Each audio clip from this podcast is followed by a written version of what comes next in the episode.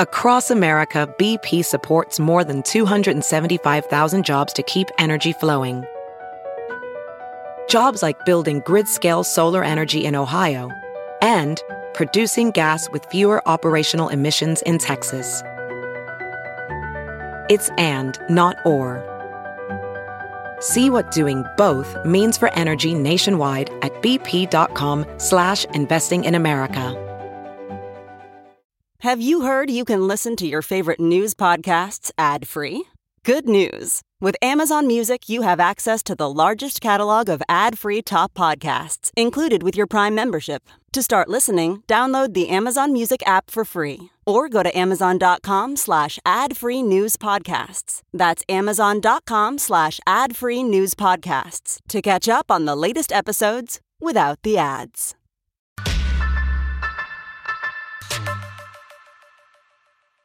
Hi, everybody. I'm Fran Spielman, and with me is Transportation Commissioner Rebekah Scheinfeld. I think you're our first non political guest. Well, thank you. I'll take that as a compliment. I'm happy to be here. Well, happy holidays, happy new year, and happy flyover. You Oh. finally got something open. Yes, we're really pleased and excited to have opened this major portion of the flyover, bringing one of the most important safety aspects to the project to the public, and that's grade separation of the Lakefront Trail crossing at Grand and Illinois. For many years, decades, uh, people have been complaining about congestion there and traffic safety issues where you have the two signalized intersections at Grand and Illinois. So yesterday, we opened the flyover portion of the flyover that goes all the way from Ohio Street Beach, Jane Addams Park on the north, flying over the intersections of Grand and Illinois and connecting back into the lower level of the Lakeshore Drive Bridge. So that So, what took so long, and why did it cost so much? This is a very complex project, and we're really pleased to be bringing it to fruition. It's been talked about for decades, and it took the mayor's leadership to bring the necessary resources and focus to the project. So I, I think the fact that people have been calling for it for so long is a testament to its value, and we have remained committed to this project and are you know, committed to seeing it through. We have the whole project under contract now and underway. It's fully funded, and we're really pleased to have opened that major segment to the public. And we're already getting great positive feedback from the public. We were out there yesterday for a while, and so many people were excited to be riding on it. You can see images of it behind us, and you see the the separation of pe- pedestrians and bicyclists. And, the rest of it, when? um, we'll finish out the uh, rest of the bike ped work um, around the end of next year, and there's a lot of investments that are also necessary to the bridge itself, the roadway bridge over Lakeshore Drive. Over 125,000 vehicles are using that bridge every day, uh, and it needs major structural investments. And so, out of efficiency, we're doing all of that together. So, drivers will start to see some different lane configurations and staging during construction uh, starting in the spring And the cost will be 64 million? for the flyover. That's the cost for the flyover, yes, over And the the three total phases. thing? There's an additional $25 million in investments on the roadway section of the bridge. Uh, we're replacing a, a large component of the structural members, all the grading, so a major rehab of that bridge. Okay. Now, a delegation came back this week from California after a very bumpy but exhilarating and slow, a little bit slow test ride on the Elon Musk tunnel system. What did that test say about its viability in Chicago, do you think? Oh, I think it was a great example of a step forward, and that, as Deputy Mayor Rivkin has said, this isn't radical new technology. It's a Tesla in a tunnel, and it's a very basic thing that I think all Chicagoans can understand and be excited about. So the delegation that went out to the Los Angeles area recently for that opening was part of showing proof of concept, essentially. And it's still in development. We are still at the table in negotiations, but as Mayor Emanuel has said, this could be a transformative transportation investment for Chicago and contribute to our continued economic development and competition as a world class city. Do you really think that there's a market of people who will pay 25 or more per ride to get to O'Hare a few minutes faster? Oh, I do. I think there's a huge market today of people who are paying much more than that to get frustrated sitting in a vehicle on the Kennedy because of the congestion of the Kennedy. Putting in this alternative, I think, will actually be, there'll be a huge demand for it. And there's a great segment of more premium business travelers or international travelers that are headed downtown and to places close by to downtown. So essentially, building this high speed connection would shrink the figurative space as well as the literal space between downtown and O'Hare, bridging the economies of downtown and international connections of O'Hare. So we can see more economic development downtown, more tourism, more business, more conferences downtown, and that has a very powerful multiplier effect for the city. They can already ride the CTA for a fraction of the cost. You don't think business travelers want to do They that? They can ride the CTA, and it.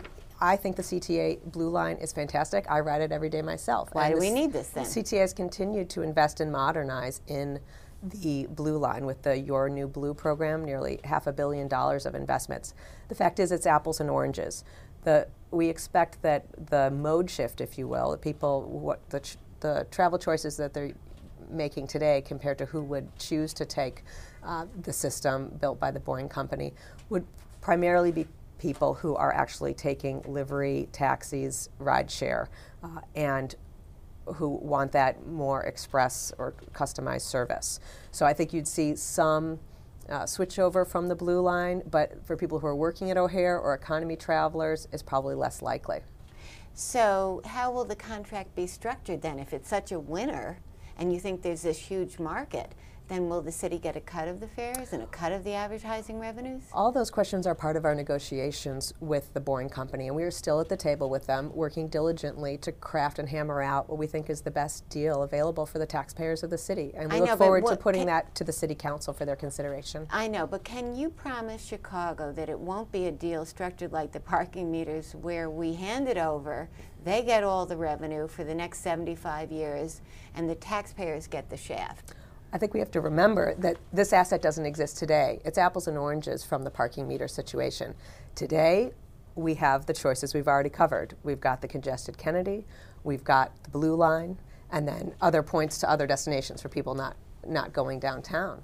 This would be additive to the city, and this would be totally at the risk of the boring company. And it's not too often when you have a private partner coming forward offering to make a major upwards of billion dollar private investment in transportation infrastructure that could have a real catalytic effect on our economy as well as supporting our efforts to take cars off of the Kennedy, reduce congestion, reduce emissions, and overall grow our transportation options in the city.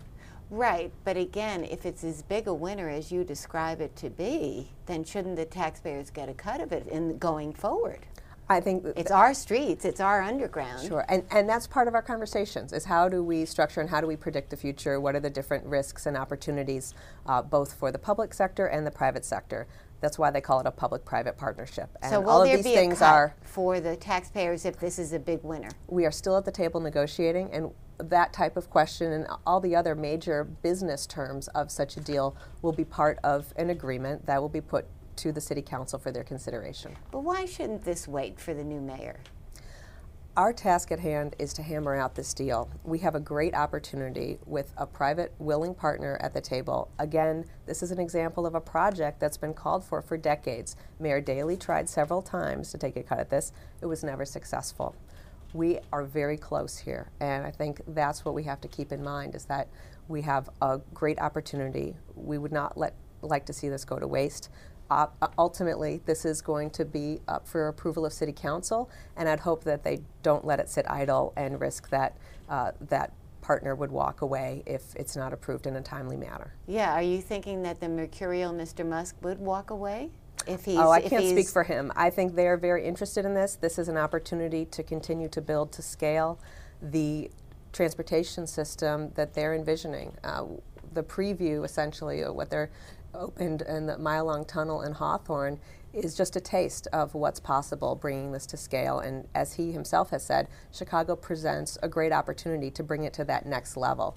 17 miles, connection, to really see the value of that and not just a, a quick one mile uh, test experience. And what about the naysayers who are worried about what they'll find underground, the damage to uh, buildings above, uh, the technology being unproven, the market, all the doubters? What do you say to I them? I would go back to this and say it's a Tesla in a tunnel. We build tunnels, and tunnels are built all over the world on a regular basis. This is taking it to a very ambitious scale, and Mr. Musk has made it a point to work to improve efficiencies in tunneling technology. That's basically his business model, but it's not radically different. It's putting improvements on the processes that are already in place.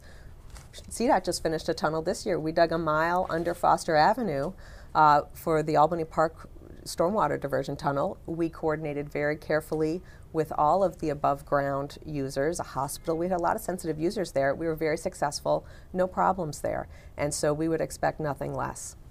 How do you feel about Gery Chico talking about getting rid of the infrastructure trust? That's kind of been a bust. The Infrastructure Trust has been a great partner to CDOT. And in fact, they've brought expertise and additional resources, human resources in terms of expertise, to bring to fruition a number of really challenging projects that were not cookie cutter. The Chicago Smart Lighting Program is a great example where the CIT was a partner with CDOT and you do couldn't it. have done that on your own? We could not have done it in terms of the expertise it took bringing experts from the private sector and other government, like federal government experts, bringing in that knowledge, helping us to set up a very sophisticated procurement for a public private partnership.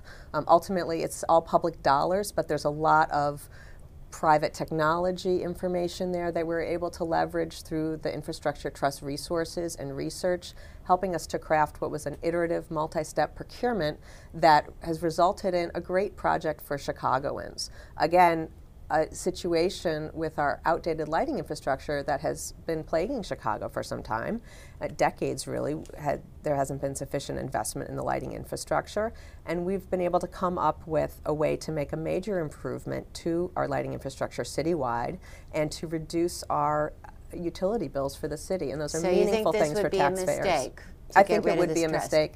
I think it's clear that trust has had to reposition itself to as they've evaluated what is their best way to support the city and the original vision of uh, a lot of private investment is not what you're seeing now, but you're seeing distinct value being brought to the table by the Infrastructure Trust in terms of the partnership and the guidance and expertise that they're bringing to the table.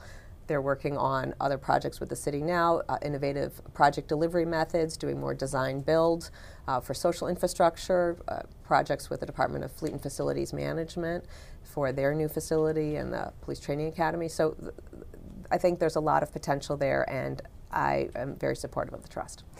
The CTA bus service is hemorrhaging riders. You know that. Mm-hmm. They've lost like 21% of their riders. Ride sharing is, is continuing to siphon them people are frustrated by the pace of the buses. You once said that the key to doing, to reversing that decline is to make bus ridership sexy. First of all, how the heck do you do that? you know, I was uh, using a little poetic license there, but the point was. I liked it. I, I, I, grew up taking the bus in Chicago, and the point is to make the bus a mode of choice again. The bus should not be a travel mode of last resort. And it is in some places it may be, and that may be some people's perception. But the fact is that there's about as many people taking the bus as the train in the city every day. And yes, bus ridership has been declining, and that should concern all of us because buses are the original rideshare. Trains are the original rideshare. We want to support high capacity transportation options. We want to discourage single occupancy vehicles, which take up a lot of room on the roadway and increase emissions. And we don't have the luxury of building huge roads and adding more roadway space or allowing to, you know increase okay, carbon so emissions. What so is the key? what are we doing for the bus? I would say a couple things. One, CTA is one of our most important clients, if you will. Uh, how we are designing our roadways and maintaining our roadways is key to their continued success to ensure that buses provide reliable, uh, speedy service. We're really pleased that Mayor Emanuel has allocated funding in the 2019 budget. Not much money, though. But it's five million or so. Five million dollars goes a long way for targeted infrastructure investments along two, at least two of CTA's most popular routes the 79th Street bus as well as the Chicago Avenue bus, the 66. So we're working carefully with CTA to scope those out, and we're looking forward to rolling that out in the spring, where you'll see um, changes at intersections to speed buses through as well as move them through more reliably. And the fact is, when buses are moving more reliably, all the traffic is as well, uh, because you have less, you know, merging in and out of traffic with regular uh, drivers and trucks We also could take the opportunity to better separate and protect bicyclists and pedestrians so we can wrap in um, various levels of traffic safety improvements with these projects too. And I think Chicagoans will see there's ways to improve bus service and that it's important. We have a lot of support, especially on the Chicago Avenue corridor.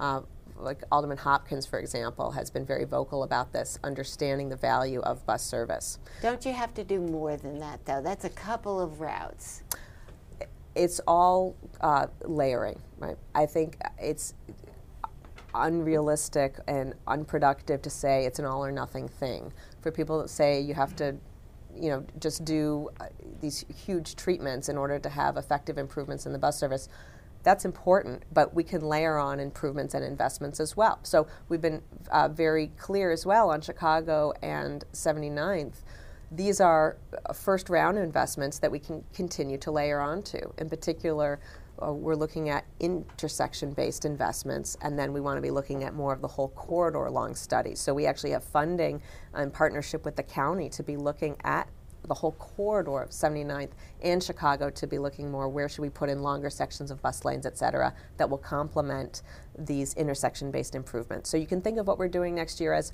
forward compatible. We would also layer on signal investments, transit signal priority, like we've been doing on Ashland and Western, to speed buses. All of these incremental improvements uh, can coexist and have a cumulative, very positive effect for CTA bus service. There was once a plan for a $160 million bus rapid transit lane on Ashland, all of it. Why not bring that back? There was a proposal for that, and uh, that certainly could be revived. I think that we need to see and cultivate continued support. Part of what we were getting at earlier is who's riding the bus and how do people view the bus? Is it a mode of choice for them or not? And the fact is that the bus can be a great option for people, and we need what is sometimes a, a, fractured chorus to come together to bring support for major investments in high capacity transit, like the Ashland BRT proposal was. This is an example of how we would leverage the spoke network of the CTA rail system to create another high speed north south connection outside of the central business district. And the fact is, in today's fiscal environment at the state or federal level, we're not seeing huge dollars available for transit. The mayor's been very. Which brings us to the gas tax, the 30 cents a gallon gas tax. I mean, really, do you think that the public is going to swallow that? Well, I think that the public understands the value of investments in our transportation infrastructure. And I think the public, whether it's the mom driving to school, the person driving to work, the business that is, has increased costs because of the condition of roads, everyone gets how important and fundamental investments in our transportation infrastructure are to maintain a growing economy and quality of life for residents across our state. So I think the mayor should be applauded for calling a spade a spade and saying aiming high, but and saying this is important and we have to act. For too long, investments in our transportation infrastructure have fallen victim to concerns of you know political risk, and now you see almost half the states across the country increasing revenues, dedicated revenues for transportation, and you see very little political cost to that. Well, the you fact also is we see in this. France people are rioting because of a fuel tax. Yeah, but I think it's a lot more than that. I think it's it's too narrow interpretation to suggest it's just about that. It's it's a broader set of issues, and uh, there's a whole different social situation, economic situation, obviously. Um, but the point is, here in Illinois, we need increased, dependable, sustainable sources of revenue for transportation infrastructure, and that's our roadways, our bridges, and right, our but transit. What's the bare minimum that you absolutely have to have in negotiation? I think the gas tax and an increase in the gas tax has to be a major uh, component. Twenty cents has is to that be a major the component. lowest? It's I, I, I don't think it's appropriate to fix on a number because it is part of a number of different revenue sources, and depending on whether other, uh, like registration fees, et cetera. There's a lot. You can look at a lot of proposals that have been put out there. It's more of a constellation. Obviously, the gas tax and the MFT is one of the uh, most important sources to the city of Chicago because that's where the charities are located. what the would you use the money streams. for locally? Would you use it? Is that the source that you're looking to for the red line extension? So red line right now our waterfall, if you will, the distribution of existing gas tax wouldn't go straight into the CTA. But if there was additional funds to the region for transportation and transit, certainly that's what we need to be able to leverage the necessary federal resources. you need to have a, a local or state source that can leverage and provide that 20% match for 80% federal funds that would come out of the New Starts program or some other type of major federal funding that would be necessary for extending the red line. We have a lot of bread and butter needs in the city for transportation infrastructure, as well as major, more regional projects. So we could do more paving, streetlights, uh, general pedestrian safety improvements if we had an increase in the gas tax. We could also leverage those funds to do more uh, necessary bridge reconstructions or replacements or transformative investments. Uh, for example, Union Station is an, is uh, underutilized asset. We've been working with regional partners, and we need significant funds there at the local and state level in order to leverage the necessary federal resources. So, the um, it's a mixture of major regional projects as well as bread and butter doing more of that every day. And it, it's important to recognize that Mayor Emanuel has really done a remarkable amount of work in his tenure, even given this constrained fiscal environment, especially at the state level and then at the federal level, and that uncertainty. Opening the Navy Pier flyover and the 41st Street Bridge yesterday, those are transformative investments for people living in the city as well as tourists. And that's what makes our city amazing. Leveraging the natural resource that we have of the lakefront, seeing a critical uh, set of investments, a critical mass of investments under Mayor Emanuel's tenure, even given the uncertainty and low levels of funding that have been available for transportation. If you're trying to discourage driving, which you have in the core of the city, why not a congestion fee? People are certainly talking about that, and those you see. Uh, London doing work, you see that debate happening in New York, and I think people are frustrated by congestion downtown. That's why we've continued to push it? to invest Wouldn't in that be a alternative sources. idea? I think the fact is the city actually has a number of different um, taxes in place that we could utilize in different ways to support our policy goals of reducing congestion. And we have a ground transportation tax, and the mayor has been using that in innovative ways to provide funding for the CTA. That's a great example of where taxing rideshare to reinvest in the CTA and continue to provide CTA as a, a quality choice for Chicagoans. But I do think we have to align our tax policy with our public policy and goals for the city, and there's opportunities to continue to do that uh, more effectively. So yes or no on a congestion fee? I think that it's an oversimplified question, uh, frankly. Uh, it is important that we have policies in place to reduce congestion. So, whether that's looking at how we are taxing um, businesses or activities, as well as how we are designing our our roadways and what type of uses we're incentivizing. We're going to continue to support investments in transit, especially in the Central Business District. More than half the people coming into the Central Business District are coming in on transit and relying on transit, and that's where you have to continue to invest so people have good choices to get out of their cars. And we don't want to uh, encourage people to be driving downtown by themselves. And why not raise the ride sharing fee above the 20 cents a ride?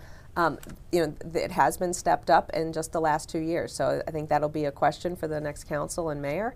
Um, it's an obvious uh, leverage point uh, that we have in dealing with um, incentivizing or disincentivizing rideshare. Rideshare has brought a lot of great new choices to the city and Chicagoans in terms of expanding our palette of transportation options. Uh, but we also have to look at how to effectively integrate it into our transportation systems so we don't see uh, redundant uses of that with trips that could have easily been made on train or bus service, for So example. So maybe the, the fee needs to get higher. That's something that could be considered. Yeah, and you you're on this multimodal task force that the mayor has asked you to uh, serve on with Ray LaHood sharing about all these other technologies, electric scooters, and all this other stuff. And you've wondered aloud about how to integrate it all. What do you think you're going to come up with? Well, I don't want to speak for the task force. We are still in the middle Oh, of go our on. meetings, and we expect to we expect to issue a report uh, in the first quarter. And I But I think that will be important guidance for the next administration and reflecting the major questions that Chicagoans and the administration is facing now. Every day you turn around and you see a new gizmo going down the streets of downtown, right?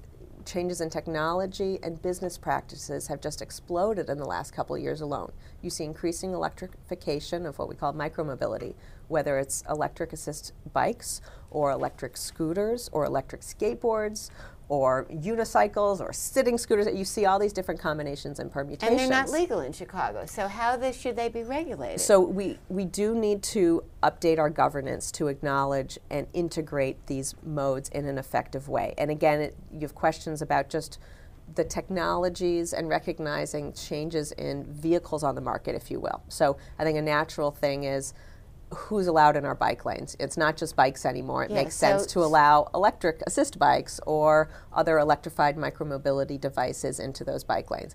It also means we have to think about um, the business side of things, and that's a whole different regulatory question. And uh, obviously, scooters are eager to get into the market. how about getting them off the sidewalks? So updating our code to clarify all of those things. Right now, to reiterate, it's not legal to operate yet I a see it scooter. every Well, it's not legal to operate a business, a scooter sharing rental from the sidewalk. Okay, but I see, I am, I've been But you see people using by a private, scooters. right? So people buy them their own. So it's illegal to operate a scooter on the sidewalk. It is. Yeah. And right now, uh, You're not enforcing it. well, that's a much larger challenge. You know, obviously, uh, people on all modes need to do better job following the law. But are you saying, though, if we do allow electric scooters, they ought to be banned from the sidewalks, right? They are today. You're not allowed to ride a scooter or an electric scooter. That, Should that- they be allowed in bike lanes? I think that that would be the appropriate place. Yeah. Yeah, that makes sense. You think about um, starting to define our roadways not just by bikes versus cars, but smaller, slower moving vehicles versus cars, and then pedestrians. Pedestrians are always our first priority. The safety of pedestrians are always our first priority, and so that's why we have to keep the sidewalk um, a protected space. Obviously, we allow young uh, the youth to ride bikes on the sidewalk, et cetera. That's a, a matter of learning and safety. But especially these faster moving, smaller devices that you see coming out on the market, I think those are appropriate to go in the bike lanes. And quickly before we go, uh, you have the uh, Vision Zero program on Mm-hmm. trying to cut on pedestrian deaths, and yet we see an increase. We see the Active Transportation Alliance talking about we need more cameras, which is controversial. We need a $20 million fund to make improvements. All these things that they, and lower speed limits they're asking for. Mm-hmm. Isn't that really what's needed? we have a whole host of recommendations that we've been making and continuing to uh, But they say you got to go further, you got to go faster. So, as part of our Vision Zero action plan for Chicago, we've identified the major causes of crashes in Chicago. Speed is up there, distracted driving, impaired driving, failure to yield to pedestrians and bicyclists or to stop, as is the law, and failure to obey signs and signals, stop signs, traffic signals. We've laid out a comprehensive plan for the changes in policy, infrastructure I investments know, that are but what about his ideas? A lower speed limit, more cameras, Mm-hmm. A $20 million fund with a dedicated revenue source. I would say that all of those things are some flavor of what we're already doing today and are already proven. We are looking comprehensively at high crash corridors, and we've been changing speed limits where appropriate. We have reformed the city's automated enforcement program, and I think it's very effective. And we've studied that. Northwestern has studied the effectiveness of our red light camera program. The automated speed enforcement program is very well supported. In fact, in the last year, we've installed uh, cameras at five new locations based on requests from aldermen and their constituents. And as far as funding goes, that comes back to the larger point we talked about. There's no question we need more resources for the city, the region, the state to make the proven effective investments in our transportation infrastructure foremost for safety as well as just for making sure that we have a 21st century transportation system to support our growing economy. So, uh, more investments in our infrastructure for safety are definitely um, needed, and the mayor should be commended for all the resources he has been able to bring to the table. We've made tremendous investments in safety, whether it's uh, these transformative investments along the lakefront trail, fully separated bike and pedestrian trail now along the whole lakefront, better access to the lakefront with our bridge projects, the five bridge projects we have going on on um, the mid south side, as well as investments in better space on the north side. But um, and then these micro investments that we're making as well. So whether it's you know a specific corridor for best speed improvements or a specific corridor we're improving pedestrian safety where we've seen a lot of crashes, We've been marshaling all different resources at the local, state, and federal level and going aggressively after competitive resources. But the fact is, there is a backlog of things that can always be done. And that's why we need more resources, sustainable, um, dependable uh, resources for this region so that we can plan for it and implement. What we've done with Vision Zero is really lay a lot of the groundwork and framework for what we need, and it's a question of continued implementation. The mayor deserves high praise for everything he's been able to accomplish, and what we're doing is trying to continue to prioritize available resources and keep our eyes on the prize to make sure that we're bringing a 21st century transportation system to Chicagoans. Thanks for joining us, Commissioner. Thank Have a you, great Fran. vacation. You as well. Happy holidays. You too.